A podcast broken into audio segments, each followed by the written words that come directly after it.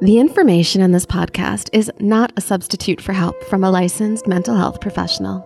Welcome back to episode 68 of the Practice of Being Seen podcast. I'm your host, Rebecca Wong, relationship therapist and mentor to therapist changemakers. The Pobscast is a collection of weekly connectfulness conversations where we examine how to create deeply restorative ripples of transformation within ourselves and within the world around us. Deep down, we all really want to be seen. So, how do we put into practice seeing each other? We're talking about understanding gender identity as a practice of seeing. My guest is Dara Hoffman Fox, a licensed practicing counselor and gender therapist. Dara loves to talk about invisible spaces, and no issue brings them to light better than the expression of gender identity. As a non binary gender therapist, Dara specializes in gender questioning, non binary, and transgender individuals. Dara is on a mission not just to educate other therapists about the specific and often alienating issues that these individuals face, but also to inspire a community of people who are practicing inclusive language and attitudes in every aspect of life. We're talking about how to understand our social biases towards binary gender there are more than two forms of sexual identity, and there's a wide range of gender expression. Dara is inviting us to enter into a social movement that allows everyone, regardless of gender identity and gender expression, to be seen for who they really are. Join us. So, hi, Dara. I'm so glad you're here with us today.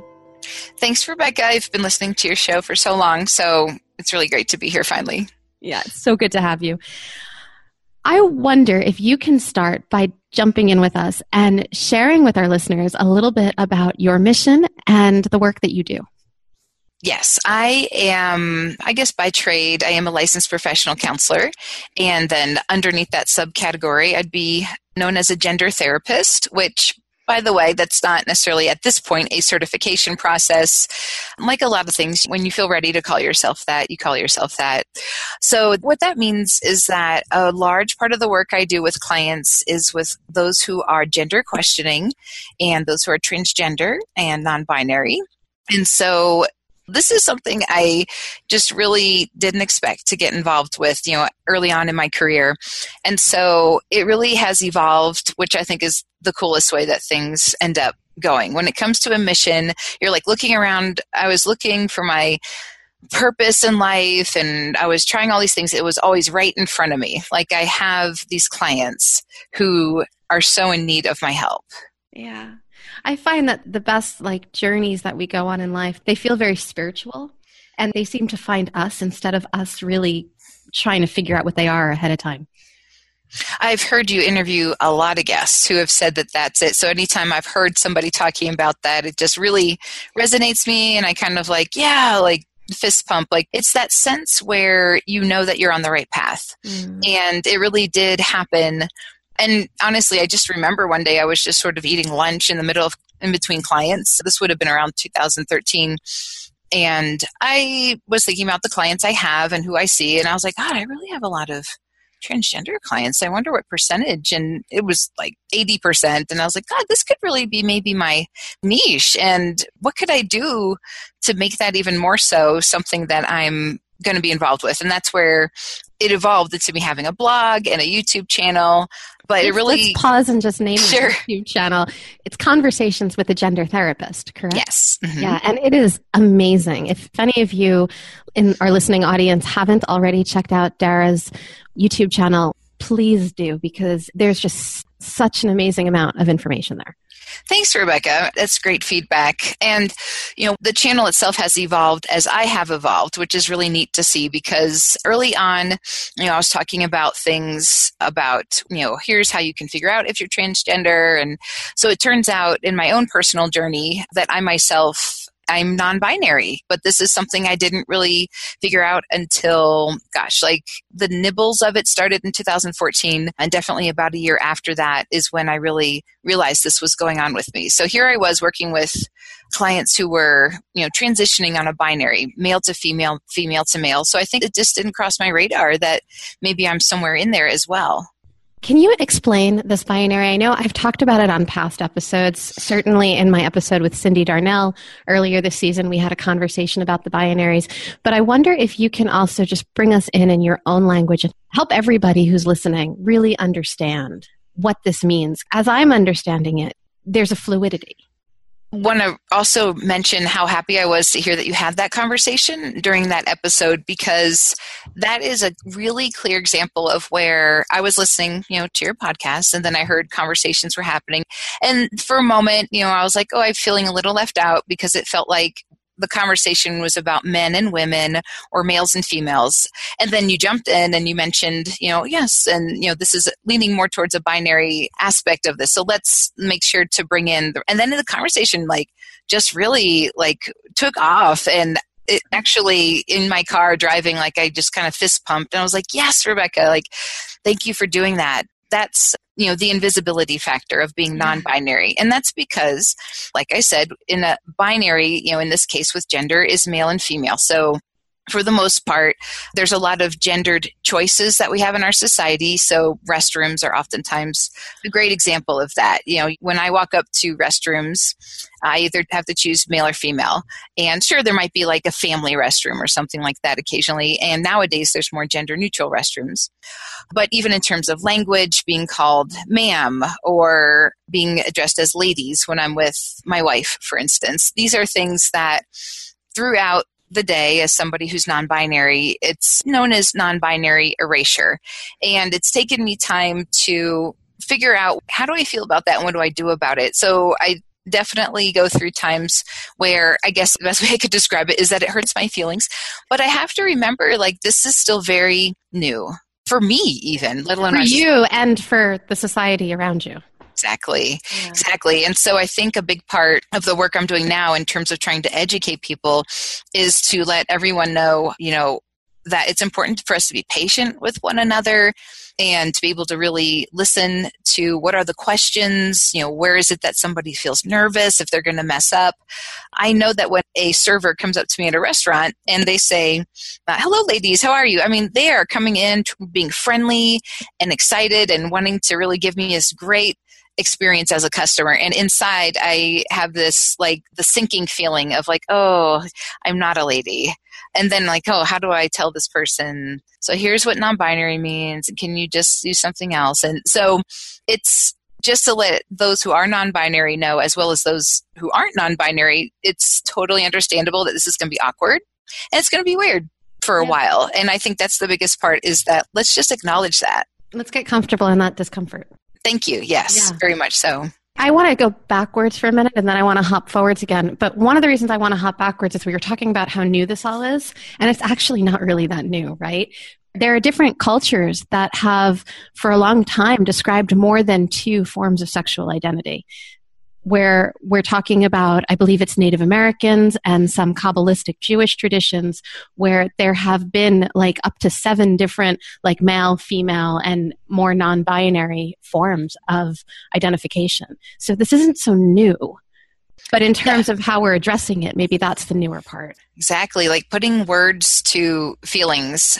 And I think a good example of that is, for instance, I'm going to be turning 44 this summer. And so, but when I was born back in 1974, my gender identity was non binary. But that word certainly did not yet exist, and especially the way it is you know known nowadays and it wasn't defined and it, there was no youtube channel i could go to to watch things about that as a kid so like you said it goes to, to show this is something that has existed this isn't something that millennials or today's youth have invented on Tumblr, which is one thing I've heard people say, especially about non binary, and saying, oh, you know, oh, isn't that cute over there? And I call myself a non binary elder because I'm like, no, this isn't something that we're doing for attention or trying to be rebellious. This is an actual gender identity.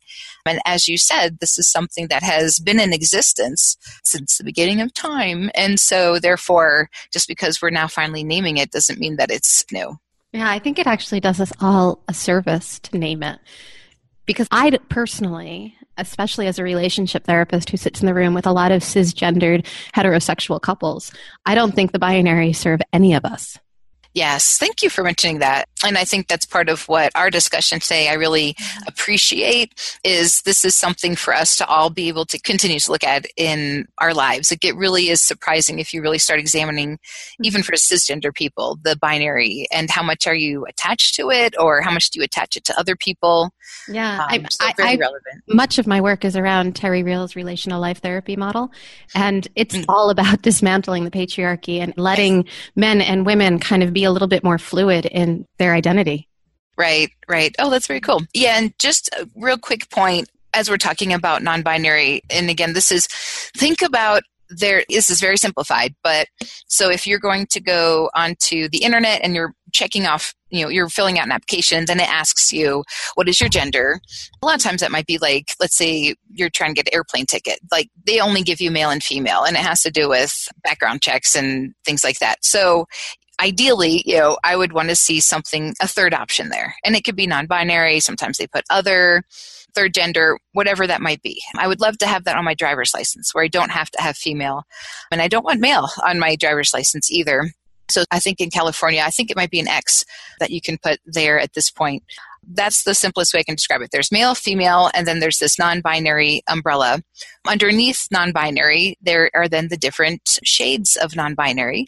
For myself, I feel very consistent in my non binary identity. I don't feel from moment to moment or day to day that I'm female or male or a mix of both. Like I just feel like Dara all the time. And I have called my gender identity Dara at times because that's really the best way I can describe it. But there definitely are those who, in terms of being gender fluid, they truly do feel like their gender is a more fluid experience to them. So just wanted to jump in with that point of clarification slash probably making things more complex by saying that. No, I, I don't believe that there's any true simplicity in all of this, except for the simplicity we attribute to it, that the way that we start to identify ourselves. That's where the simplicity gets kind of brought in when we bring a definition to how we see ourselves. But there's no complexity in how we all are. Yeah, that's great. Great. Dara, in the past, you've shared a story about an experience you recently had at a restaurant. And I found that story to be so illustrative and beautiful. And it was such a teachable moment. And I wonder if you would mind resharing that story for our listeners. And then we'll just kind of dive in with wherever we go from there. I am so happy that you want to talk about this. And I have to admit that I shared this on my Facebook page and I shared it and then didn't check Facebook again for hours later.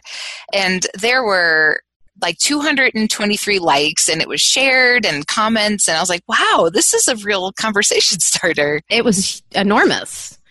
Yeah, and so that kind of thing happens. It's amazing because then I know, okay, this is important. This is something that definitely needs, let's take a step back and actually mm-hmm. see what was going on here. So let's see, my wife and I, we were at one of our favorite places for brunch, and there was a server there who came up, and I'm going to refer to her as she, her, because I did ask her what her pronouns were eventually. So I do know that she identifies as female. But we had seen her before as a server at other tables, and she uses ma'am and ladies a lot. And so we'll admit in the past, I was like, oh, if, if she's our server, then, you know, I wonder what I'm going to say and how will I let her know. So just to kind of pause for a second, the reason for me that when I'm addressed as ma'am or ladies, that it is uncomfortable to me, especially in a restaurant situation, is that I used to be a server and I love the experience of you're in a restaurant and your server really helps add to your experience and I form a connection with that person. And so the moment that they misgender me as female, it's like a record that's playing, it goes, you know, it just puts a stop and a skid to that experience. And so I realized that this is really what my end goal is. It's to say, look, I want this to be an enjoyable experience for myself and for the server. So what can I do about this? And so she you want more connection. Yes. And actually it was a male cisgender friend of mine who pointed that out. And he said, Oh, that happens to me at work when I'm called sir. I hate it. Even though I am a guy, I hate it. I feel so disconnected from my employees when they do that. And I was like, That's exactly how I feel in those situations when that happens. And I just love connecting. That's really one of my I don't know, favorite pastimes.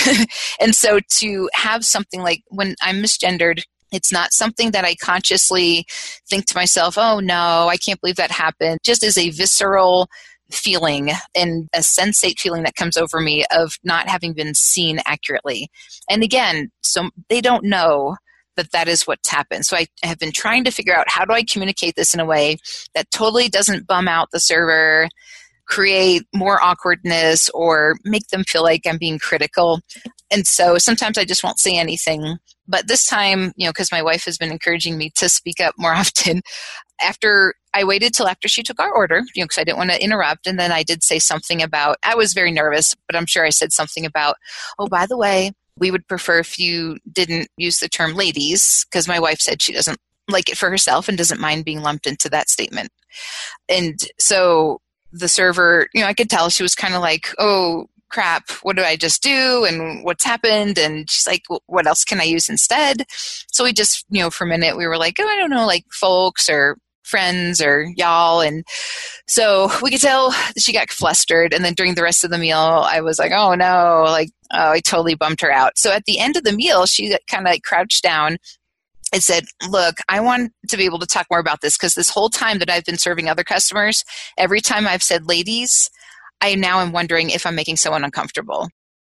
What an amazing, like, quick transformation already exactly. happening right there in that moment. Exactly. And so, I mean, I was astounded even hearing her say that. And, you know, how cool for her to be able to then come back and say, look, like, this has been happening to me since you mentioned that, and I want to understand more. So, you know, she's a busy person, but she sat for about 10 minutes and wanted to know more about what makes me uncomfortable about that. What are the options that she can use instead? And yeah so we just had this you know the whole time i'm just kind of like almost tearing up because i'm like this is exactly what you know, I want to take a picture and record it and share it with the world because this is exactly what I'm talking about. It's not just about me saying, hey, you know, you misgendered me and I don't feel good when that happens. It's about the two of us and my wife, you know, joined in the conversation too, us having that shared moment together. It's a collaboration. And now you went from feeling unseen and not connected to now you're collaborating and you're really, really connected. Mm-hmm. And at the end of the like this really did happen. It sounds like it was too good to be true but at the end she said i feel like next time you come in i can say hello friends. How are you today? instead of ladies because she said i feel like you know she said I, I wouldn't feel uncomfortable calling you friends at this point. And i was like oh. I heard her talking to another server. She didn't know i was like walking past them and she said i'm going to go on youtube and try to find information about this and which made me realize i do need to then as soon as possible create a video specifically maybe for customer service persons to watch when this happens and maybe have little card that I can hand to people to be able to encourage them to watch it because the desire to be able to learn that was really so, so clear. Yeah, that desire was so big and so she was so open. Yes. And even myself, I was thinking about it and I kept referring to her, you know, as she, and I'm talking to my wife, like, oh, she did this, she does that. And I was like, wait a second. I never asked her her pronouns. And so, you know, I had gotten up, I was like, by the way, like, you know, what pronouns do you use? Because I've been, you know, assuming female, which is exactly what I was telling you that, you know, would happen to me. And she was like, oh, I'm female. And so I said, okay, so she, her. And so that's something I've been practicing a lot more lately is that I will still make assumptions that people are male or female. If I, you know, am talking to somebody else and I'm like, well, I'm doing the same thing that I myself am asking people to do. Don't assume I'm male, you know, or female, especially I'm usually a misgendered as female.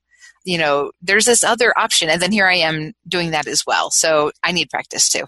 You know, I love that you're leading with that, with the fact that you also need practice here, because I think this is something that so many of us don't even realize can be part of a conversation to make other people feel comfortable.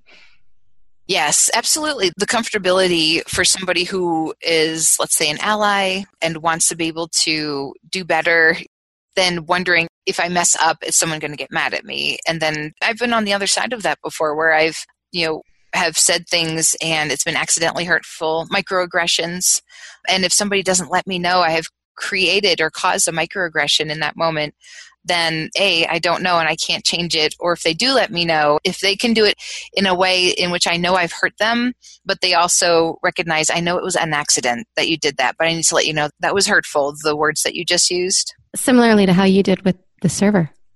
Yes. I think if you could just convey this information in a way that's compassionate and kind, which can be hard sometimes because there is like that, like I said, that hurt feeling can come up inside, then you're emotional. Yeah. But I've noticed that the more I practice it, the more I'm like, okay, here's that feeling. I'm already going to expect to probably be misgendered. So breathe, and then, you know, what can I say next so that I can mm-hmm. create a connection in this moment? I love that. You know, I wonder if you can guide all of our listeners through just how to open up a conversation around asking somebody, What's your pronoun? Is it that simple? Is it just like, Hello, how are you? What's your name? What's your pronoun?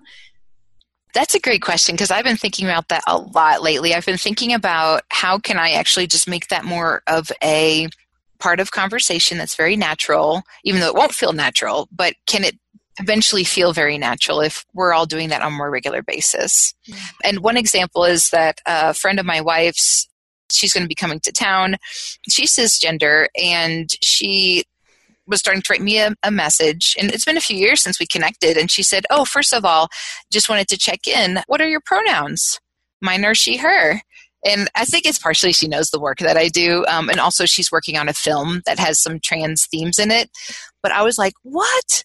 That is amazing. Like somebody either you've never talked to before or somebody maybe you haven't connected with in a while it just sounded so friendly and nice and so again this i'm learning you know people who are cisgender have really good ideas about how to do this and i think when especially with the way she took the lead in that it really made me step back and say you know i'm not a pain in the butt if I ask people what their pronouns are because I want to be able to let them know as well.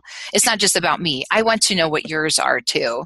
And so that was a really really cool. That was through Facebook Messenger. So there's different ways you can do it yeah. through writing and maybe that could even be more a little more comfortable because you're like here this mm-hmm. sounds kind of like a nice so in person it could be a little it could maybe feel a little more awkward so if i see somebody i haven't seen for a while i have been getting into the habit of saying after we greet each other and say oh by the way you know it's been a while since we've seen each other and for me i can lead with myself and say i've changed my pronouns and now it's i prefer use dara or they them and i wanted to check in you know about your pronouns but if you're not trans and that's not something you can, you know, start off and say, hey, it's been a while since we've connected, and I just want to make sure that you're comfortable during the conversation with pronoun usage. I mean, it even also means if somebody in the middle of conversation uses female gendered language. You know, I also don't like being called ma'am or girl or there's so many tiny, you know, somebody will say, oh, girl, and they're like, oh, no, Dara, I'm so sorry. And I'm like, that's okay. Like, I know it's so easy just I used to say that too. I used to call myself that too. It takes a little while to get used to that. Yeah. I caught myself doing it this morning when I was out on a walk with my dog and I was having a conversation with some people on the rail trail and I caught myself using the term ladies and I didn't ask them if that's who, how they want to be labeled. Mm. You know, so I caught myself in the moment this morning and it was just kind of like, oh, oh, I just heard myself do that okay, there's my awareness. We can yeah. kind of like sit with that, and maybe next time I'll be more aware. Yeah. yeah. that's a great example of that because our brains get really, you know, there's a groove that's mm-hmm. in there for a long time, for years and years. And like the server that we're talking about, yeah, I can tell like she's been using that her whole life. Yes. And so I also wanted her to know, you know, you know, if you're with people, you already know everybody's gender, then go for it or if these are customers you've seen over and over again and you know some people like enjoy that. Oh and i tell you what this is a, such a conundrum because i know for my trans clients let's say i have a trans female client so that means they were assigned male at birth and then they have transitioned to female. If they are called ma'am in public, it makes them so happy because they know, mm. yes, I finally, feel seen. Right. I'm finally being seen as female. I'm being experienced as female. So that part of it, because I hesitate to say, everybody stop using ma'am, everybody stop using sir, and ladies and gentlemen, you know, be gone with it all. You know, even though I know for myself that might make me more comfortable, it still is really important for a lot of folks. You know, this podcast is called practice of being seen. Mm-hmm. And I'm really aware of how much of this conversation is about the invisible spaces and that that's really the crux of the issue. earlier you said that you experienced a sensate feeling of not having been seen accurately. And I think in so many cases, this is what this conversation is really about. It's about how do we practice seeing each other. That's beautiful. Yes, and right. How apropos. This is the name of your podcast. and so, so I had I, to go there. yeah, I think that's you know, and I, I'm glad you brought that up because, like I said, this isn't just about non-binary erasure. Then mm-hmm. you know, there are those who have used that vernacular in terms of you know whether it's because they're from the south or they came from parents who said this is how you treat people respectfully like that is a belief that's really ingrained and then to be told like hey guess what like you can't assume someone's gender by just looking at them i mean that can be really difficult to sit with and figure out what do i do about that and i don't have a good answer for that either, except let's just keep trying to find solutions so that everybody can feel seen. Yeah, I think it's just the trying. I think that's where the effort, that's the crux of this. You know, I have had people around me in my life ask me questions like, well, help me understand this they, them pronoun because it's plural, right? Its use in some instances. Yeah. And let's say a lot of times go, it's go ahead. plural. Yeah. And so I want you to help us with that a little bit to the extent that you can. And I understand that that also is like evolving, right? Mm-hmm, correct. And our language is limited. I think that's another piece of this is that mm-hmm. we can't just, you know, I mean, Prince made up his own symbol, but mm-hmm. I, ah, I just did it. I didn't just call Prince Prince. Ah, well, yeah, that's true. And I actually, now that I think about it, I mean, I would say that we've probably seen Prince referred to as he, him, but I don't but how would Prince have wanted to be? Yeah. yeah, yeah, right. And in that case, you know, sadly, we can't ask him what his pronouns are because that would be ideally like, oh, hold on a second, just use he him is but let me pause is that correct so i have read articles and unfortunately i have a bad memory for remembering things that are really helpful articles about how they them has been used as a singular pronoun and I've, you know, for decades, you know, there's ways that it has still been used. And people give the example also where if somebody doesn't know someone's gender, it has been put into conversation where someone's like, oh, I'm trying to think of an example. Like if someone said, oh, somebody left their sunglasses here. So let's put them in the lost and found. So that's so easy to say. Like you don't know if it was like a guy or girl, a non-binary who. You're not saying like a non-binary person left their sunglasses here. You're just mm-hmm. saying, oh, someone left their sunglasses here. So this is people can probably think, oh, yeah, I probably have done that before.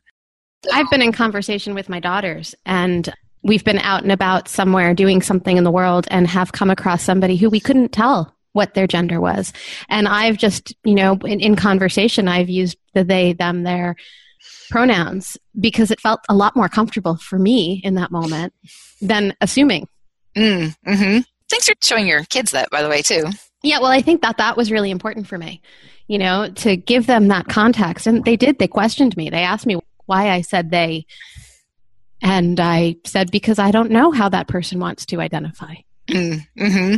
And I think that's one thing that I have, like, after being misgendered, my wife and I have talked about, like, what is a way that we can make this work? And I mean, sometimes I'll mention, I don't know if I maybe I present enough. I'm like, am I androgynous enough looking where somebody would be like, I'm not sure what they would be comfortable with. So I will just not use ma'am at all just in case.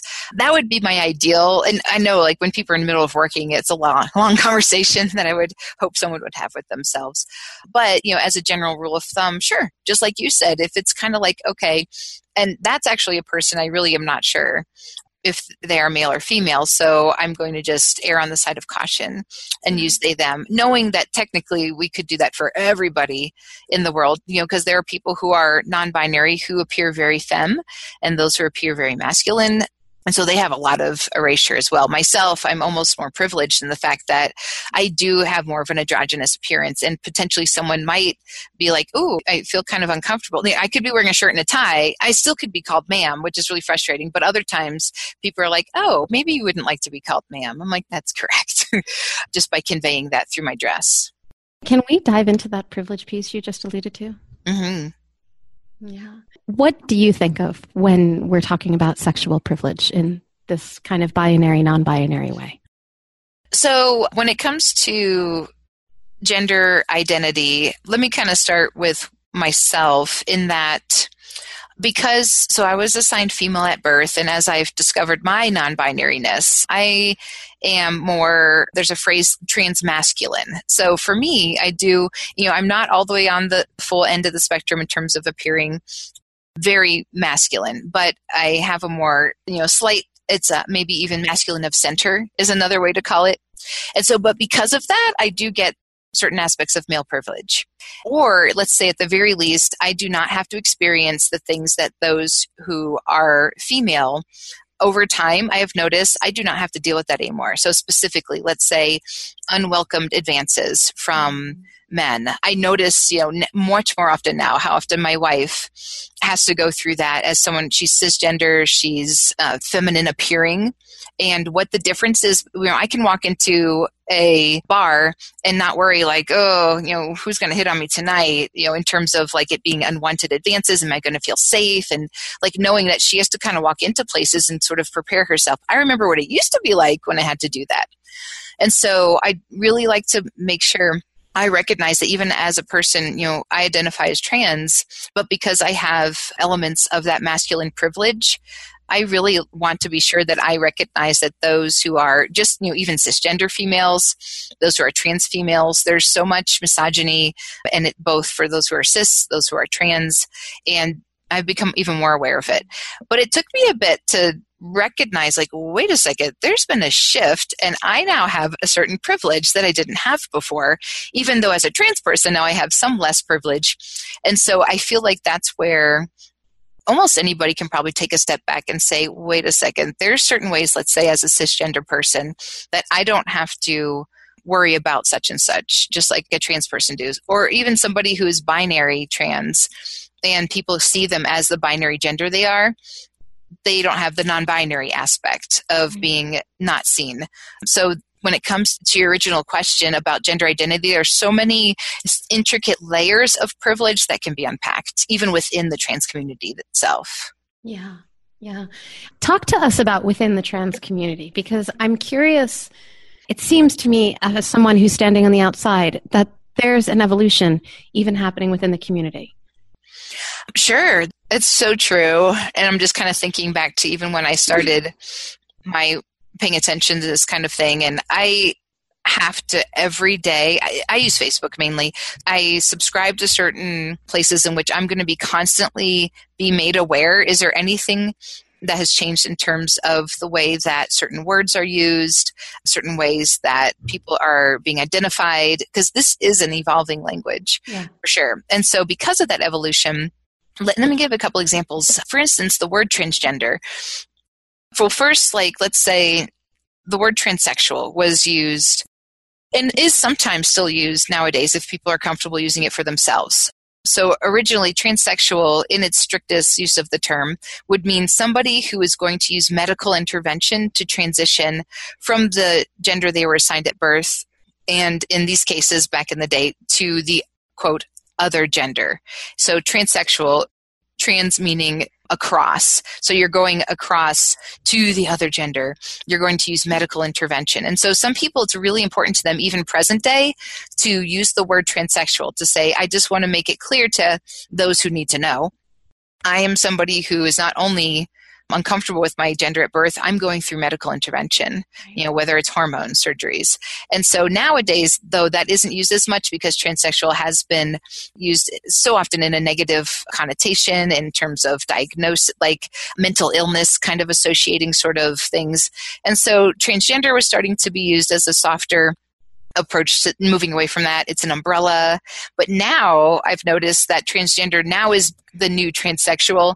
People are saying more specifically, I'm transgender, I'm using medical intervention to be able to transition. And those who are trans, more so, I mean, they might be using medical intervention, but they might be, um, I would say, like myself, for instance, I'm not going to be starting hormone therapy, but I did have breast reduction surgery to help with feeling more comfortable in my body in terms of my gender. And socially you know i did change my haircut and my clothes and things like that. And so i would not call myself transgender for me especially because i work with so many people who are transgender. I feel like that's there's this level of and some people might say I'm minimizing my experience, but you know, those who are going through having surgeries and hormones and name change, legal name change, and society's disgruntledness about that in general, I feel like there's this level of that that's there. And so that vernacular is starting to shift. And so those within the trans community, you know, there's disagreement about wait a second you're trans or are you transgender? Wait i don't think you really are transgender because you haven't done this step or that step. And so there's a saying known as are you trans enough? And i'm putting that in quotes. And that really inhibits a lot of people who are uncomfortable with their gender assigned at birth from taking steps forward to do something about it because they then feel like invalidated and they it, believe it. It's even within the community there's another sense of invisibility. There's another there sense of otherness Absolutely, there is. You know, and I've been hearing also in the interwebs and therapist group kind of conversations, I've been hearing a lot of conversation around a lot more young people these days being on identifying as a non-binary person. Like yeah, and I said it's it's much more prevalent. Yeah, and I think part of that, I mean, I still I'm gesturing towards my couch in my office right now. I'm having, you know, people really are coming out or wanting to discuss this younger. And I am not going to attribute everything to the internet, but dang, that has really been helpful. You know, just having, I'll get emails from people who are 12 years old and they're like, hey, I saw your YouTube video and I think I might be transgender. You know, how can I tell my parents? You know, what's my first step to be able to get this figured out? Without the internet, I have clients who are in their 60s and they're like, oh my goodness, gosh, do I wish I had the internet when I was younger. You know, this brings up a really interesting conversation because is it even there's a time in one's life where one might realize for themselves that they don't identify with the gender that they're given at birth. But it's not necessarily like you know at a particular age, although it might start showing early or it might be something that's kind of always been under wraps because it's not how you've been socialized, correct? Yeah, and it's definitely varies person to person. And I would say, especially, it could depend on the region they live, it could depend on their parents. You know, in terms of acceptability, exposure to others who maybe like that as well. And so, you know, knowing it's going to be different for each person. I mean, there are definitely examples of like some kids who are just maybe more self-aware you know as three years old. There's one example i can think of of a kid who had a twin and because they were both assigned male at birth and so here's the one twin was very connected to their male identity and the twin is three years old and doing just like you know very comfortable with anything has to do with being labeled as a boy. And this other twin was just you know just like i don't want the same i don't want those. Like why do you keep making me have the same thing as my brother? You know why are you making me go in that bathroom? Why are you like this kid was like it was painful very painfully clear.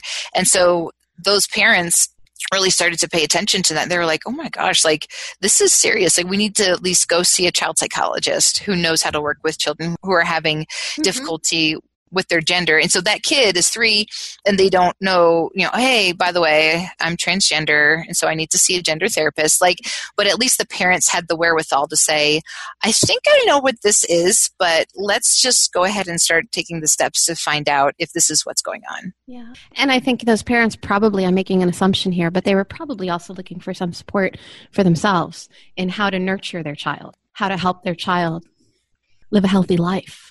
Yeah, and if you're interested, this family I'm talking about, there was a movie, a documentary made. It's called Growing Up Coy, and it's on Netflix. I have a very momentary cameo in it. I don't talk, but I'm in a park. Let's just say that because this is a family that's local here in Colorado. But it's a film that has been taken to film festivals and is being shown around the world. So again, it's called Growing Up Coy. Oh, thank you for that. We're definitely going to link to it in our show notes so that folks mm-hmm. can find it a little easier. Yeah. Yeah. Dara, I'm wondering, I know that there's so much that we haven't gotten to that we're missing, and I'm wondering what is pressing for you right now? What do you want to make sure we hit on?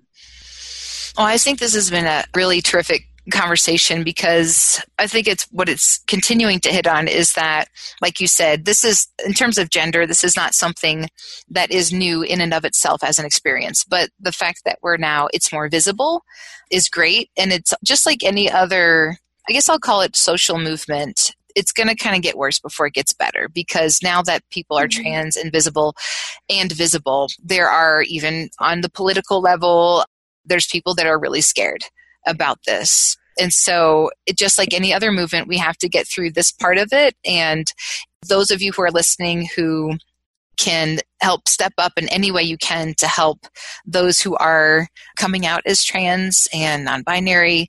This is an actual social movement that you can be a part of to help. I love that invitation. And I want to go just a little nudge in and say one of the biggest things I believe that we can all do is start recognizing where our own privilege lies and what we can do about our own languaging out in the world. Yeah, and like I said, that's something I'm very much needing to work on myself. I think the two things that you hit upon that I'm taking with me from this conversation would be when you asked about pronouns and how do you then even just let one another know? These are my pronouns. Um, in fact i will challenge myself today to make sure i have a couple of meetings coming up later and i'm going to make sure i do that. And because it's, can feel uncomfortable but if i've noticed if you practice something often enough it really can become a very natural part and especially if you're coming from a kind connecting place. And the second aspect is, like I said, in terms of me looking at my language and how often do I still assume if somebody is male or female just because I see somebody in front of me with, you know, a beard, you know, for myself, you know, and if I want to be consistent, I cannot assume that that person is male unless, and if I'm not engaging with them, then, you know, so be it. But if we're going to have an interaction and I might refer to them, I need to step in and ask because that's what I want to happen for me as well. Yeah. You know, I know that for some people who are just starting to think about this, for some cisgendered people who this is not a part of their awareness that they've built in, there's fear around asking. There's fear because they think, well, gosh, if I ask you what your pronoun is and you are binary, will you be offended? That's a great point. And so I think perhaps it's all about the presentation of it. And I think making it mm-hmm. about yourself, you know, and saying, like, I wanted to let you know these are my pronouns. And even if it, you're like, oh, that's, yeah, I sure you are a he, him, you know, you look like a he, him. But, you know, that other person might be like, okay, sure, I can play this game. It kind of reminds me like on my intake paperwork, I do have you know, your, put your legal name, and then I also say, you know, what name would you like to be called? And people who aren't trans are like, like they might write a nickname just for fun, but they're like, I don't know what you mean. But I haven't seen anyone get like upset by it. Like, why would you ask me that? That's so dumb. So I would like to err on the side of caution and say that for the most part, maybe you'll get like kind of a funny look from somebody, or they might be like, why are you asking me that? But, you know, if somebody actually, you know, is offended by that, that's a whole nother conversation in and of itself. And let's just hope that doesn't happen very often. And when it does, just sort of like say, oh, what actually, this is more about the relationship I have with this person. And that was very telling that they did that. And if, you know, but maybe there, a lot of times people, when they're that uncomfortable, it means they're potentially shadow self stuff. You know, what is it that they're projecting in that moment? Yeah, what's that uncomfortableness about? Yes. This is also just making me think it's that time of year where I have on my calendar to update all of my intake forms and you better believe I'm going to make sure that I have questions on there about what pronouns do you want to be called and what's your preferred name and making sure that my intake form allows for genders other than male and female. I'm not yes. sure that I've done that yet, so I'm going to make sure of that this week. Thank you for mentioning that. It's such a small gesture. Oh, it's not, I don't believe make. it's small. I mean, well, I think it's maybe small for me to make it, but it's yeah, not small on the perception side in terms of how yeah, it, it perceives somebody. Literally, it could take two minutes to make the mm-hmm. change in the paperwork, but it can make like the biggest difference in a person who looks at that and is like, wow, like this therapist, okay. I'm, I'm seen. this. I'm seen mm-hmm. already. Yeah. yeah, exactly. Since we're talking about paperwork, that reminds me that in mid May, Oh, so that'd be like coming up here. I have an online course that I'm going to be putting on teachable.com and it is going to basically be an introduction for therapists to be able to understand how to work with non binary clients. And that's the reason it made me think of it is that that is one of the examples of something here's you know little tidbits here's something you can do to help your non-binary clients feel more comfortable but there's like dozens of tidbits in this video that i'll be sharing and so yeah i would love for you to share the link for those who are interested in learning more about that Oh, I can't wait to share the link. And you seem to mention that this was one of some things you have coming out. Are there other things you're putting out too, Dara? Yes. Right now, I'm not quite sure the pacing, but my hope is just to start maybe every three months or so have a new course. And i really am focusing on making courses for therapists.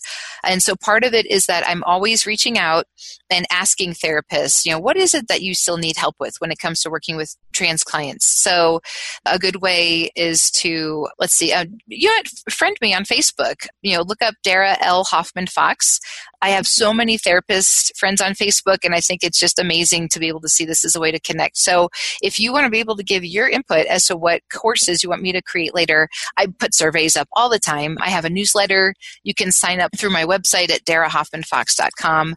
But yeah, working with therapists, it's a huge focus for me this time. So, yes, more to come for sure. And I think it's so needed within the therapist community. I mean, these are people who are out there supporting the trans community, and we really need to know how to be the best support that we can be because not everybody is as trained as you are. Well, I am so happy to be able to share this information, and it's wonderful to have a platform like this to be able to know that people are going to hear this information and to have, you know, I know that, like I said, from other podcast interviews you've done, I know this is on your mind and you're conscious of it, and that I feel like it's like just a little army of therapists out there who are just going to, you know, just one person telling another, telling another is what's going to help create this big change. I totally agree with you. Can we also make sure to, we talked about your YouTube channel before. But I also want to make sure we talk about your book. Oh, sure. Thanks. Let's not leave that out because I think these are two resources that are really good for people who themselves are non binary. Great. So the again, the YouTube channel is Conversations with a Gender Therapist. There's also a Facebook page by the same name that and that's one of those things where you can like the page and then set up notifications for it. And so I wrote a book and published a book. It's called You and Your Gender Identity A Guide to Discovery. And I self published it in 2016, and then Skyhorse Publishing approached me and asked if they could publish it in 2017. So that happened as well. That was like kind of like we were talking about earlier. It's like a dream come true, but like, how did that just happen? I just had a publisher approach me about publishing my book. I think this relates back to an earlier conversation we were having about the invisibility and the steps that you are taking, even just in regards to how you want to be seen in conversations like in a restaurant, by speaking up, by learning how to compassionately assert yourself. You start a dialogue and you get seen. And I think in some ways, self publishing a book is right along that same line you know you published the book and then it got noticed. That's such a cool example. That really is true because like literally the publishing company saw the book and they were like wow we need more people to have this. I think this would fit in with what we're doing. Yes that was a huge moment of feeling like I guess myself being seen, but really the work that I'm doing and the mm-hmm. importance of the work that I'm doing being seen. And so, yeah, it's been, I'm not quite, you know, people ask me, like, how's it doing? That's because, like, the publisher has all that information and I don't get it until June. But I do know that a lot of people have let me know that they feel like this book, as first of all, therapists are buying it to learn more about it themselves. They're buying it to show to their clients and then encouraging them to get the book. It's a workbook. And so there's exercises and journaling it's something that people can keep for the rest of their lives when they look back on how they worked through it. I wrote the book while I was going through my own gender identity exploration. Little did I know at the time, even that I was doing that. And writing the book helped me figure that out. I wonder, I mean, we're towards the end of our conversation, but I could dive deeper if, if you're willing. Yeah, please. I wonder how much of your exploration you know, in terms of writing the book and doing the work that you were doing, also impacted you in regards to how you thought about yourself and your own gender? I would say, yeah, it helped me know that working through this book could be hard because as I was writing the book, I wasn't sure why is this so hard at times. And let's say, for instance, a part of the book where I have people look back on their childhood and their teenage years, and where is it that as they look back now, they can see some of those gender struggles coming up for them and not feeling like they you know fit right in their bodies or that they felt weird whatever phrase works for them. And then i just started you know I, I, was creating questions and then my unconscious just started like opening up and like just really revealing to me like hello like this is something that has bothered you too. And so I, it took me a little longer to write the book probably than it should except the fact that it's just kind of like when someone writes a memoir like it can be really emotional and difficult. So I was writing this like workbook for other people to use. But for me, it definitely revealed, and by the end of the book, like honestly, I was like, wow, like, yep, I'm non binary. And this was amazing that I was able to get through this process by creating this book. I originally created the book because I wanted, I was like, as a therapist, I wish I had this book. To, you know, how you're encouraged as an entrepreneur, like create something that you know you would want for yourself. And then I also didn't know, oh, I also need this book as somebody who would actually purchase this book and work through this book. So, once again, another surprise that was unexpected, but in the end, it turns out to be really important part of the creation of it and of myself. I love it. Thank you. I've heard this often before that in the process of writing a book, you're often working through a lot of stuff. I think that it was sense. yeah, I think it was Jon Kabat-Zinn who was recently on Oprah's Super Soul Conversations, oh. and he was talking about this book that he's recently written about finding your own religion and how he worked through his own process of doing just that in the writing of the book. Mm. Yes, I would say it really is true that until you go through the process of writing a book, you may hear that that's something that can happen, but it's so true. It is so mm-hmm. true. And I've wanted to write a book my whole life, and I had always you know been reading about the advice that Stephen King or Ray Bradbury gives about writing a book but it's so true you just have to do it and then you will see like why it can be such a challenging experience but also like one of the best things you could ever do transformational Yes, that's a mm-hmm. great word. Yeah. Yeah. I, my book is kind of sketched out, but it's it's just a sketch still. Yeah. it has to start somewhere. Absolutely. And I don't mean to scare you, but really it took me about a year and a half to write and there's so much in my life that I had to really have to pause in order to do that. And so people have asked me when my next book's coming out and I said definitely I have a teenage daughter and a teenage stepdaughter and so I said not until they go to college because I need to be able to focus on that aspect of my life of being a parent for now. But yes, a mm-hmm. book can come when I have an empty nest. That'd be a perfect time to write a book. Yeah. I know this is a lot of the reason my book is just in sketch form because I have two little yes. ones at home myself. Yeah. Yes, I know from experience that, that it really will take over. It'll be written when it's meant to be written. I, I, I, I know it, Rebecca. yeah, I totally trust that. I think I trust that for all of us. You know, every one of us who has something within us that is transformational, that is meant to come out, I trust that it always comes out at just the right time in our lives. Mm-hmm. Just like we were meant to have our interview today, today. instead of months ago when we first connected. I really always, I do wonder, like, what would that have interview? I'm sure they all would have been fine, but today's what we needed, and today's what your audience needed. Yes, I very much agree. And I just want to leave an invitation for our audience that if this conversation stirs up any questions for you, if you want to know more about anything, do us a favor and either drop us a line at practiceofbeingseen at gmail.com or hop on over to our Pobscast Facebook group and drop a note there. Dara and I would be happy to dive a little deeper. Perhaps we'll even have her back on for another conversation to answer those questions. Sounds good. Thank you, Dara. Oh, you know what I just noticed? You said her. oh, did I? it took me a second to notice that. I thought I better oh. say it oh. because uh, your listeners will be like, oh, Rebecca. well, I think it's perfect that you called me out on that. Thank you. Oh, so, okay. There we go. Thank you, Dara. Thank you, Rebecca. You're very graceful. okay. At the end of today's conversation, wasn't it beautiful how Dara called me out when I used the wrong pronoun? I called them she instead of they or them.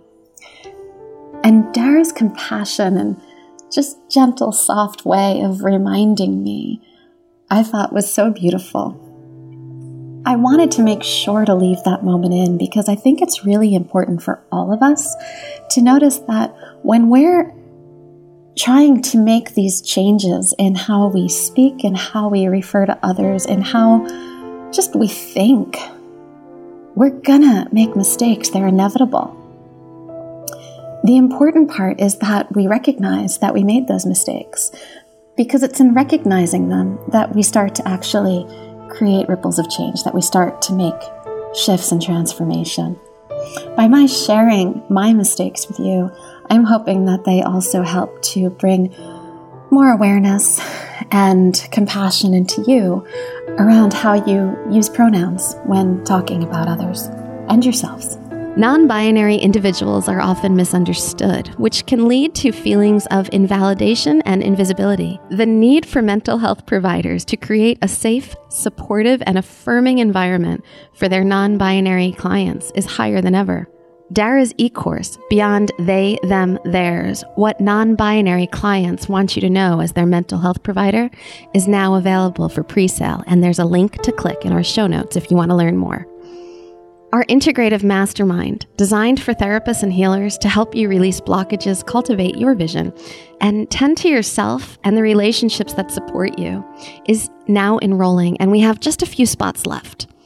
Our focus is on integrating your professional and personal parts in full support of you thriving in all aspects of your life, relationships, and livelihood. Because all these layers play together to either elevate you to the next level or hold you stuck in a loop of overwhelm and inaction. Learn more about the mastermind over at practiceofbeingseen.com slash mastermind. It's so interesting to me that so many of our conversations on this podcast are about how we conform and inhibit our true natures. You can certainly see how this plays out with the non binary identity and how so often we fit ourselves into these binary boxes and yet they they just don't fit who we totally may be. If you feel that you're also on this quest to remember who you are, what you're made of and why you're here, then I invite you to join our Wild Women discussion groups. It's it's not just for women. It's for anyone who's brave enough to call out their wild side. We're going to be journeying together and exploring the wildness that lives within our souls. And we're going to be remembering together that deep wisdom that reintegrates our belief in ourselves. We're going to be meeting online once a month through the end of September.